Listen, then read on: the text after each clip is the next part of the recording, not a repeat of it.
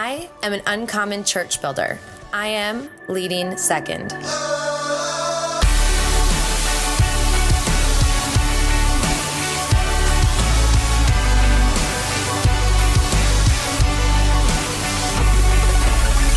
Hey everyone, welcome back to the Leading Second podcast. My name is Brandon Stewart. So glad you're joining us today. Our mission, of course, here at the podcast is to raise up uncommon church builders and be the kind of leaders that our pastors would absolutely kill to have on the team. I'm so glad you found this space. Welcome back to season one of the Leading Second podcast. In fact, uh, as we're recording this episode, we're preparing to conclude season one of the podcast and take a brief break over the holidays.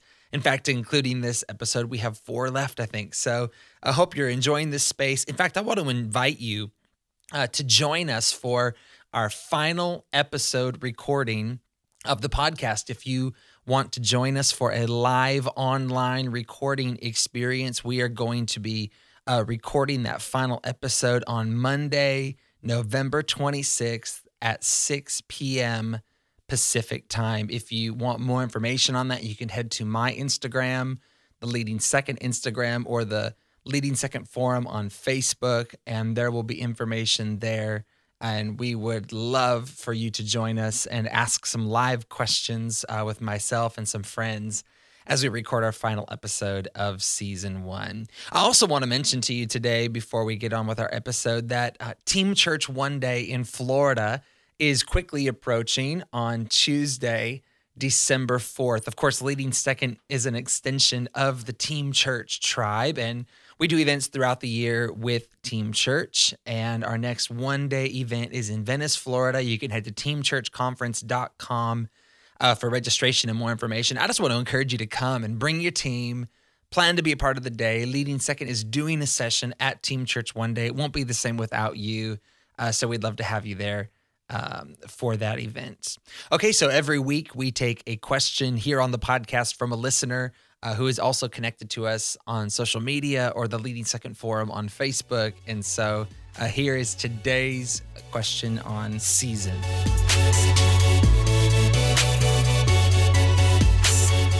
Hey, Brandon. So this is Ryan Martinez from Milestone Church in Keller, Texas. And my question is how do you remain faithful when you feel like you're in a season of obscurity? Well, Ryan, thank you for your question. Uh, really love you. So proud of you of what you're doing at your church. Uh, I loved this question too. How do you remain faithful in a season that feels obscure? Um, I think what you have to realize if you find yourself in that sort of a season right now that, that feels that way, I think you have to realize that it's just that it's a season. In other words, I think we often like to believe the lie that seasons are eternal.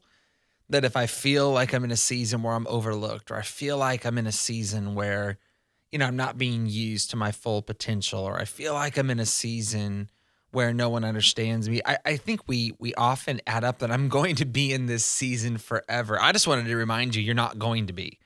Seasons are not eternal. Seasons are exactly that. They are seasons. Um, I do believe, though, that every season has a purpose and every season has a lesson.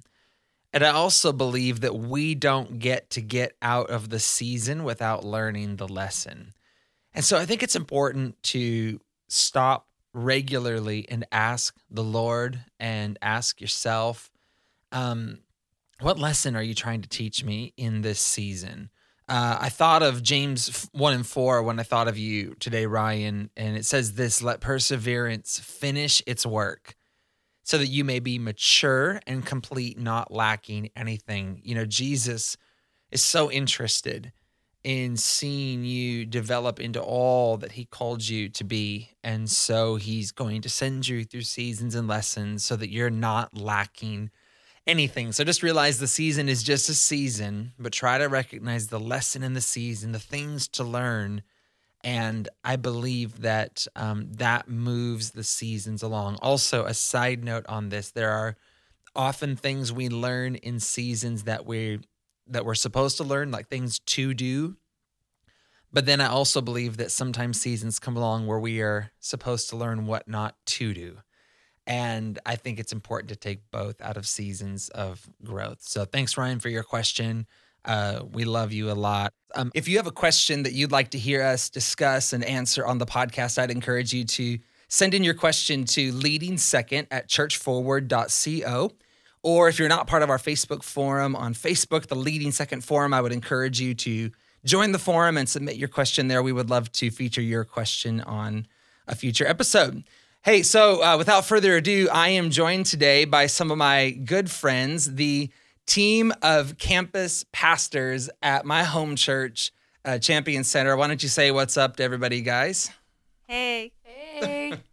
Yo. Hey, hey, uh, hey! I'm so glad you guys are are joining me today for this episode, and uh, I'm so proud, first of all, of my home church. And I, I think we say it a lot and say it in every episode, but I just consider it one of the great blessings of God on my life to have grown up here and to be a part of this church. And so, any chance to expose our tribe, our leading second tribe, to the DNA of this house, I just I love. It's it's one of the great honors. So, thank you guys for uh, a few minutes today for um, uh, as we dive into what I believe are going to be some necessary conversations. I do want to have you all introduce yourselves though. So maybe um, Pastor Ryan and Jody, why don't you start and let everybody know um, who are we talking to today? Hi, I'm Jody, and uh, Ryan and I lead our Bellevue campus, uh, which is the still the newest of all of our campuses, but we only have that title for another what 30 days. Yes, good to be with you all. My name is officially Ryan, and I want to say Brandon has a great podcast voice. Great intro.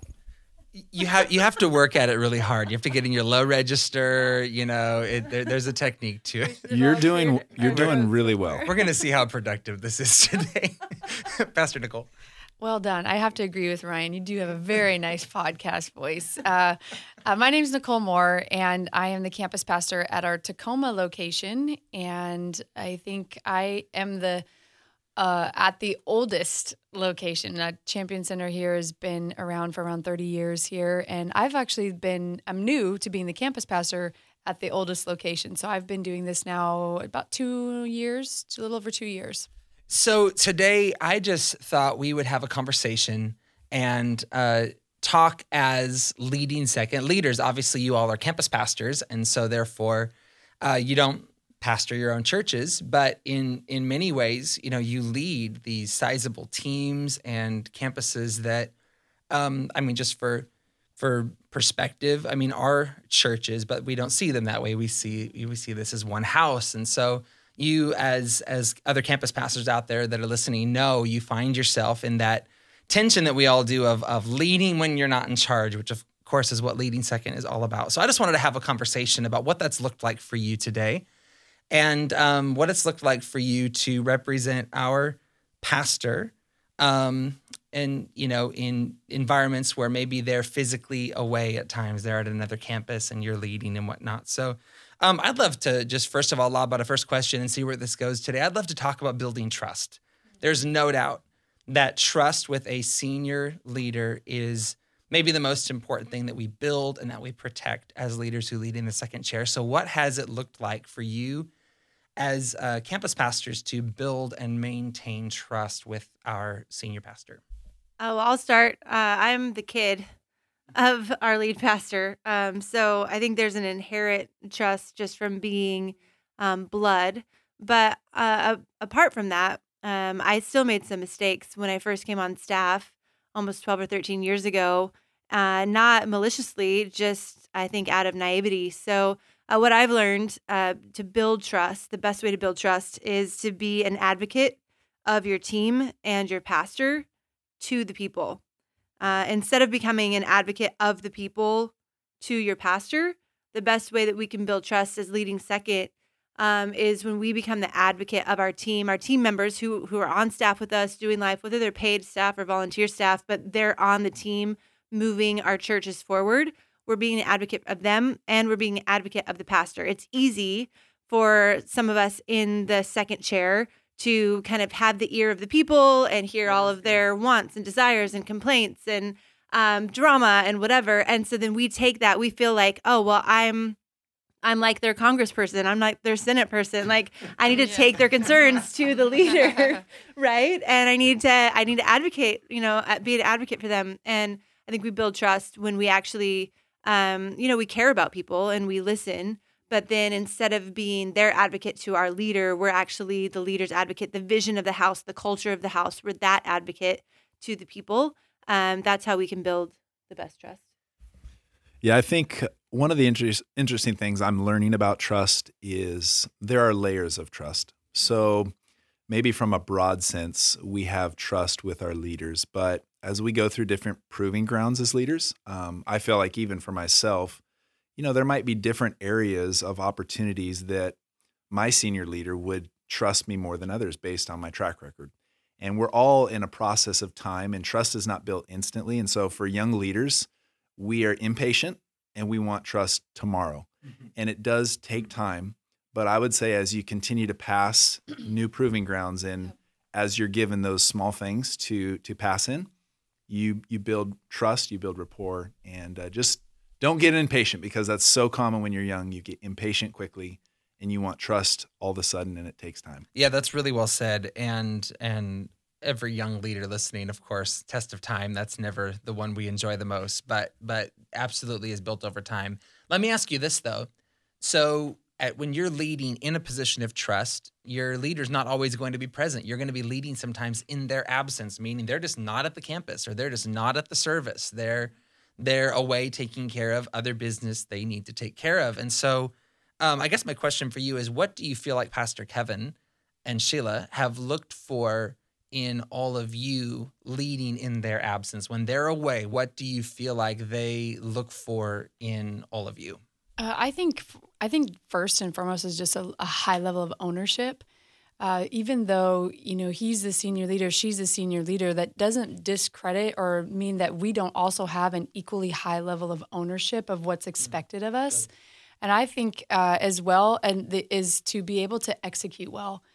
Uh, we we know we've been trained by them. We know what their expectations are. We know what his voice is. We we I can hear his voice sometimes when I'm talking to you know the team members. I'm like, you know how you you sound like you're t- saying your father's voice. I think when you know your leader well, it should be similar to that. Mm. Like I know his voice. I know how he would think about something, how he would correct something, how he would encourage something or celebrate that.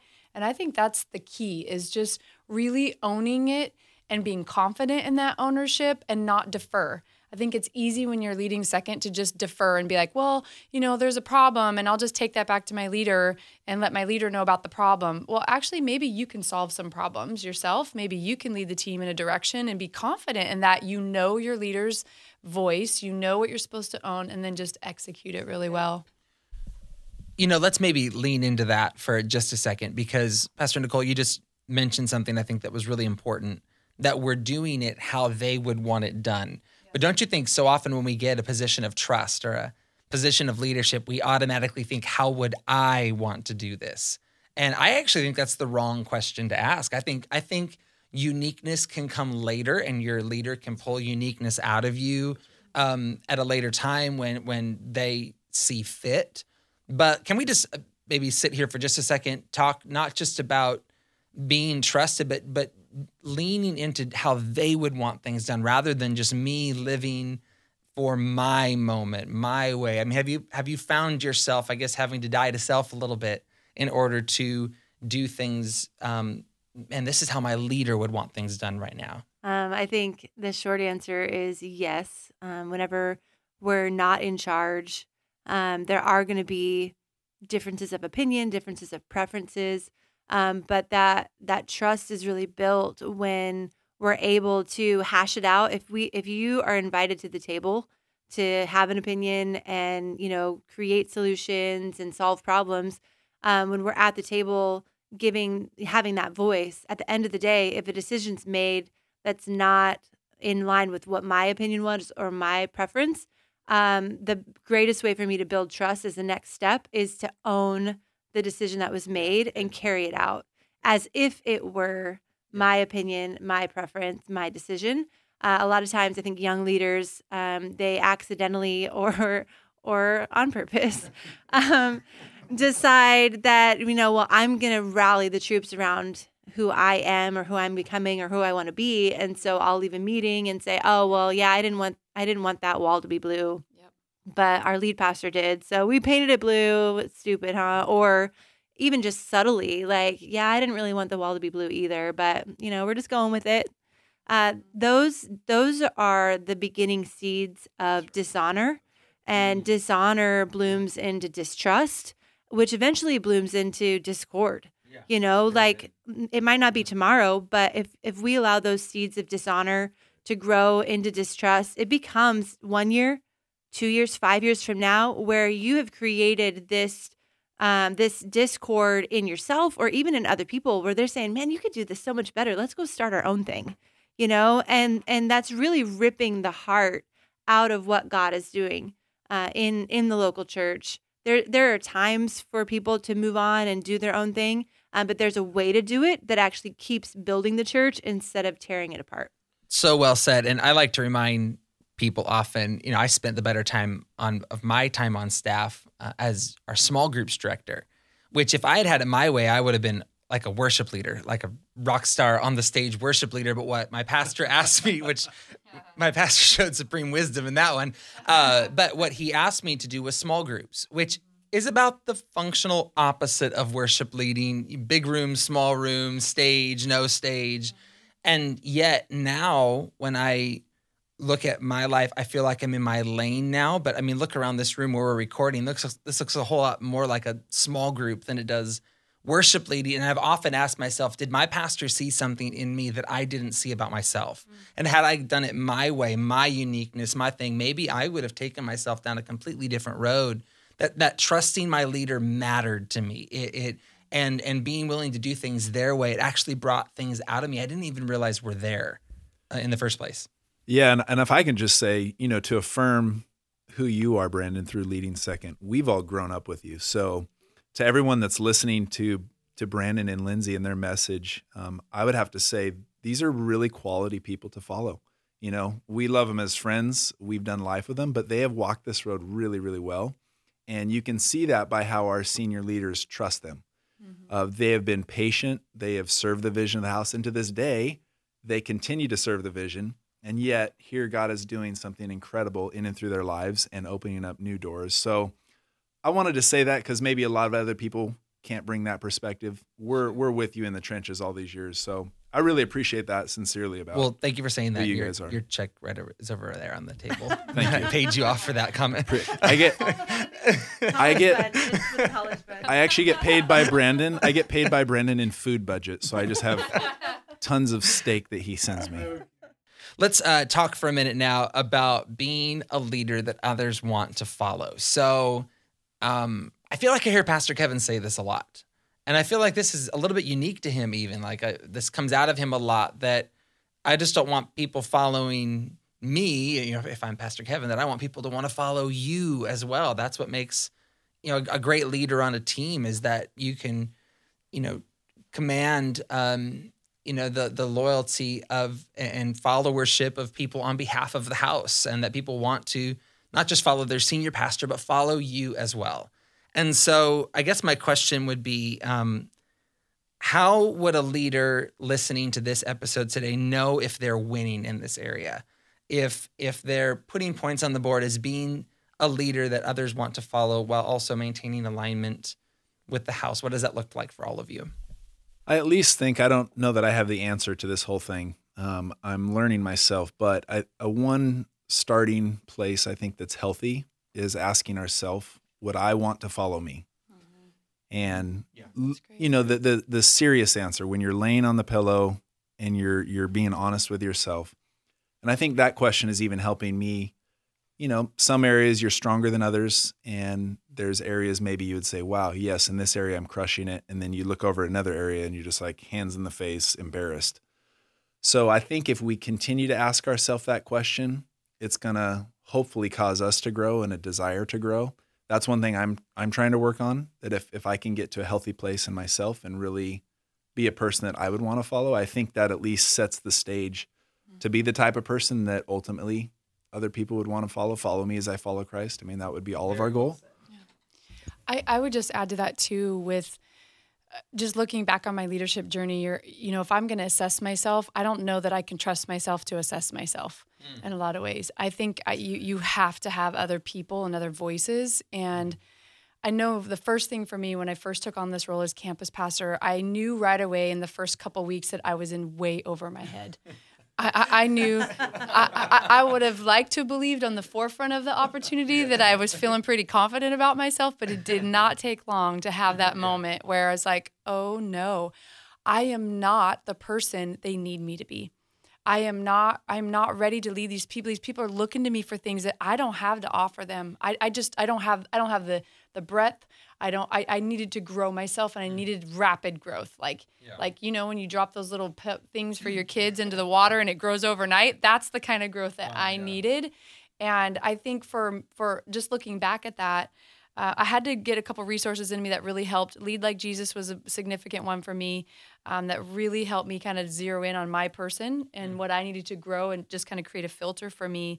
Um, but it also just goes back to God's word. And I and if if if you are growing yourself, then you that's your first person that you have to lead. I guess is what I'm trying to say if you don't lead yourself well, you can't possibly be qualified to lead anyone else. That's and right. I think when you look at leader burnout, when you look at leader challenges and struggles, even moral failure, it all comes back to that. It's not because they lack talent or they lacked skill, right. it's typically because they didn't lead themselves well. And I think you have to go back to that. When, you know, if you want to ask yourself, am I a, a leader worth following? You have to go back to saying, how am I leading myself? You know, and who who's who's around you that you could ask? I would go so far as to say, ask the people that you're leading. There's oftentimes I'll have a meeting with a staff member and we'll talk about business and the things we need to go. And then I'll say to them, How am I doing as your leader? So good. Are there some things so that you would want to say to me? Or and maybe you can't say it right now, but if there's some things you see in me that I I could be doing better, that maybe you said, Man, I wish Nicole knew this. Would you tell me that? Because there's blind spots that I'm not gonna see and I need your help to make me better. Very, very, very well said. Um, I think I have maybe a final question for you all as campus pastors. Um, keeping culture consistent between campuses is obviously vital. You know, we're one house that has different rooms to it. And yet, when people walk into different services or different campuses of the same house, we want their experience to be the same. So, culture is king when it comes to this. So, what does it look like for us keeping culture consistent between our campuses. And then I think I'd even add on, just to let you guys go for a second here, um, how have you even kept on the same page between you as a team of campus pastors? And obviously, we're getting ready to open a third campus and probably re answering this question all over again. We have another couple that's ready to join this team and has joined this team. So, what's that looking like for us right now, keeping culture consistent between the campuses as well as among all of you, staying tight as a unit together?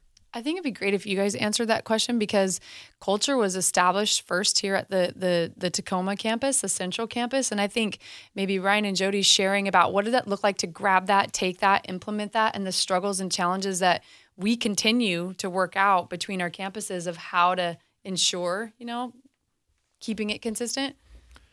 Yeah, we're really working uh, a lot to create clarity in terms of our model. So when you do campuses on many levels um, in multi-site uh, capacity, you have to have real clarity on structure, the outworking of teams. But maybe a couple of thoughts. I'm not going to answer all of this. Jody has some great thoughts on this as well.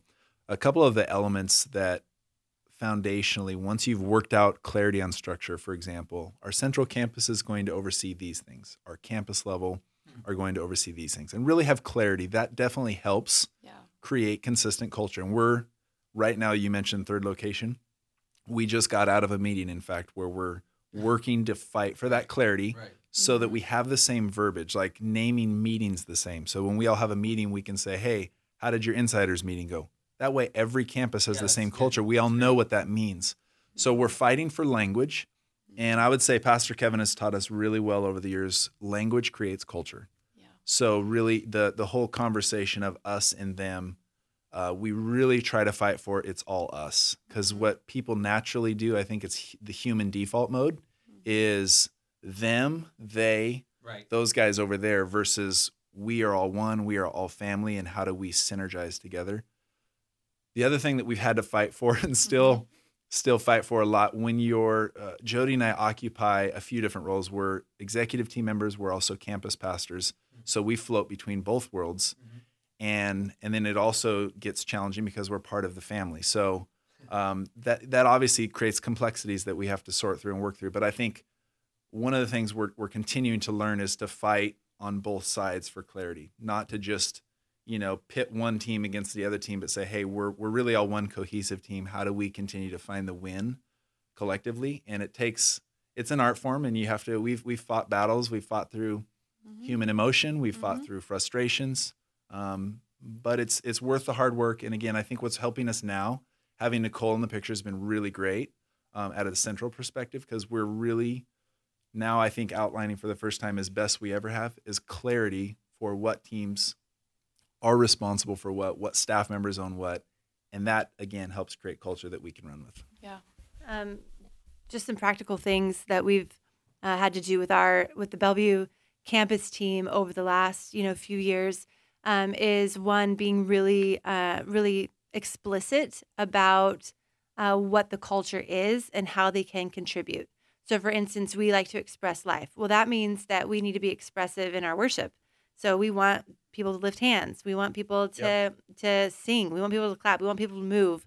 Um, so we reserve our entire front row um, at our campus, and we fill it with culture creators.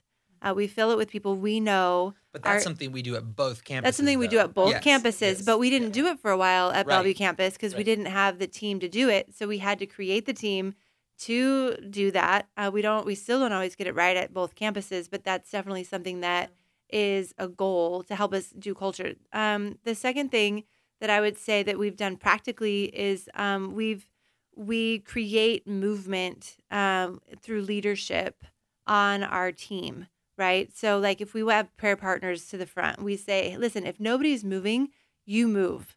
You get to the front and you pray for your dog. I don't care, but you pray for something. We all have something to pray Yep. for. Yep. And so we want to create a culture that it moves and it and it gets people involved. It gets people participating. Um, we'll do weekly staff meetings with the volunteer staff at that location, and we're asking them, "Hey, yes, your central campus, you know, person is in charge of that, and they need to get that to you, but don't wait for them to get it to you." You go after it. It's your responsibility to ask for it. And if they don't get it to you, ask again. Like it's not just all on them to do it, it's also on us to take the responsibility to problem solve and be aggressive. So it's a both and, um, at least for us at a campus level, that we're not fully autonomous um, and yet we're not fully dependent, where it's more of an interdependent uh, relationship that we have some dependencies that we have to have the central campus for. And then we have some inter you know independent things that we problem solve on our own. Um, but we've created uh, this i guess collaborative interdependent relationship that is still um, is still a work in progress. Is that allowed? yeah, well, I mean, maybe this will just set people free that um that it's something that we fight for, and it's and maybe we never arrive. Maybe that that fact alone just sets Yeah. people free. That it's not that you arrive at this point.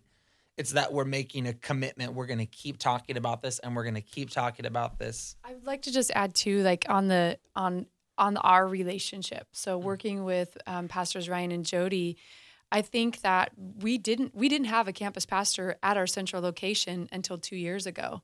Mm. So you have you have these guys who are working to fight for this culture piece, and then we then you have like who's the person they go to to talk about what's not working with the Bellevue campus. I mean, we we kind of all owned it, but there wasn't one individual that was owning it. And I think since we've been able to work together, we've been so much more targeted. Mm-hmm. And we've been able to just be like, look, this is what this is what's happening. This is when when when when we have a situation that arises, maybe a challenge. Here's how that's playing out at Bellevue. Well, here's how it's playing out in Tacoma. So now instead of teams trying to sort out, you know, how to get it all us all us all on the same page, we get to work at it with just the three of us to try to say, hey, how can we do this better? And support one another, help change language. I mean, I think that's one of the first things that we did. Like I know for me when I came on as a campus pastor, is how do we change our language so that we can just fight against this whole we versus them thing? Because it, it was a very real issue that for culture, we had to break through that barrier. Well, I want to give you guys um, a, a lot of credit on this. I know it takes a lot of work to stay on the same page, but as someone who watches this team and this unit, you all present such a unified front. And I think that's really important. I think it's mattered. I think it's helped. So thank you for fighting through that. Thank you for making the way for that to happen. And that is duplicatable. That is something that as this team grows, um, I just believe is going to get stronger and stronger. So, okay, lightning round. Very, very last question. You all have to answer it. Um, just simply, why do you love the church? I mean, why, do you wake up and do ministry every day? Local church uh, saved my life. I I would not have my relationship with Jesus, mm, the wife I'm married to today, family I have, bar none, the local church um, in high school. If I didn't have that, I would not have been grounded in my faith. I would not have found Champion Center. I think for me it's just it's relationships. It's it's seeing that I'm not alone in my struggle. It's knowing that I mean I grew up in church. Grandpa was a pastor, um, and and to so I've never known life without church. I can't imagine life without church. I watched a family the other day who was leaving here super late at night, and I see them and I think look at how their life is so incredible because they have made church the center of their family and they're not sad about that. That's not a burden to them. They have made yep. that their life. And yep. I, I i get to reap the joy of that even if it's not my struggle or my triumph. And i think coming together into a space and looking across the room and knowing that person really stuck it out in their marriage when their marriage was horrible and miserable. And if they can stick it out and god can do a miracle for them then he can do something for me too no matter what my circumstance is. So that that is why i love the church yeah, I, I love the church because you know the the life transformation that happens, whether it's um, you know me personally, our family, um, seeing it you know up close and personal in other families or from a distance, you know at different campuses, um, the life transformation that can happen for people in the local church. That's something that it really can't happen anywhere else. Mm-hmm. You can have the hype, you can have the fun, you can even have relationships with people but the life transformation um, you it really can't happen anywhere except the local church. So well said. Uh, thank you guys so much for what you do. Thank you for for um, all of the sacrifices for all of the unseen moments. Um, i i love being a part of this team and love being a part of this house and you all um, just do so much to take it forward every day. So thanks so much guys well, thank you. We appreciate and love you as well. If this podcast has resonated with you, we would love to hear from you. I want to encourage you to uh, subscribe to the podcast, to leave a rating, a comment, or even share it with someone who is not yet aware of the podcast. Help us get word out. We would love to be a part of your team's world and would just count it a huge honor.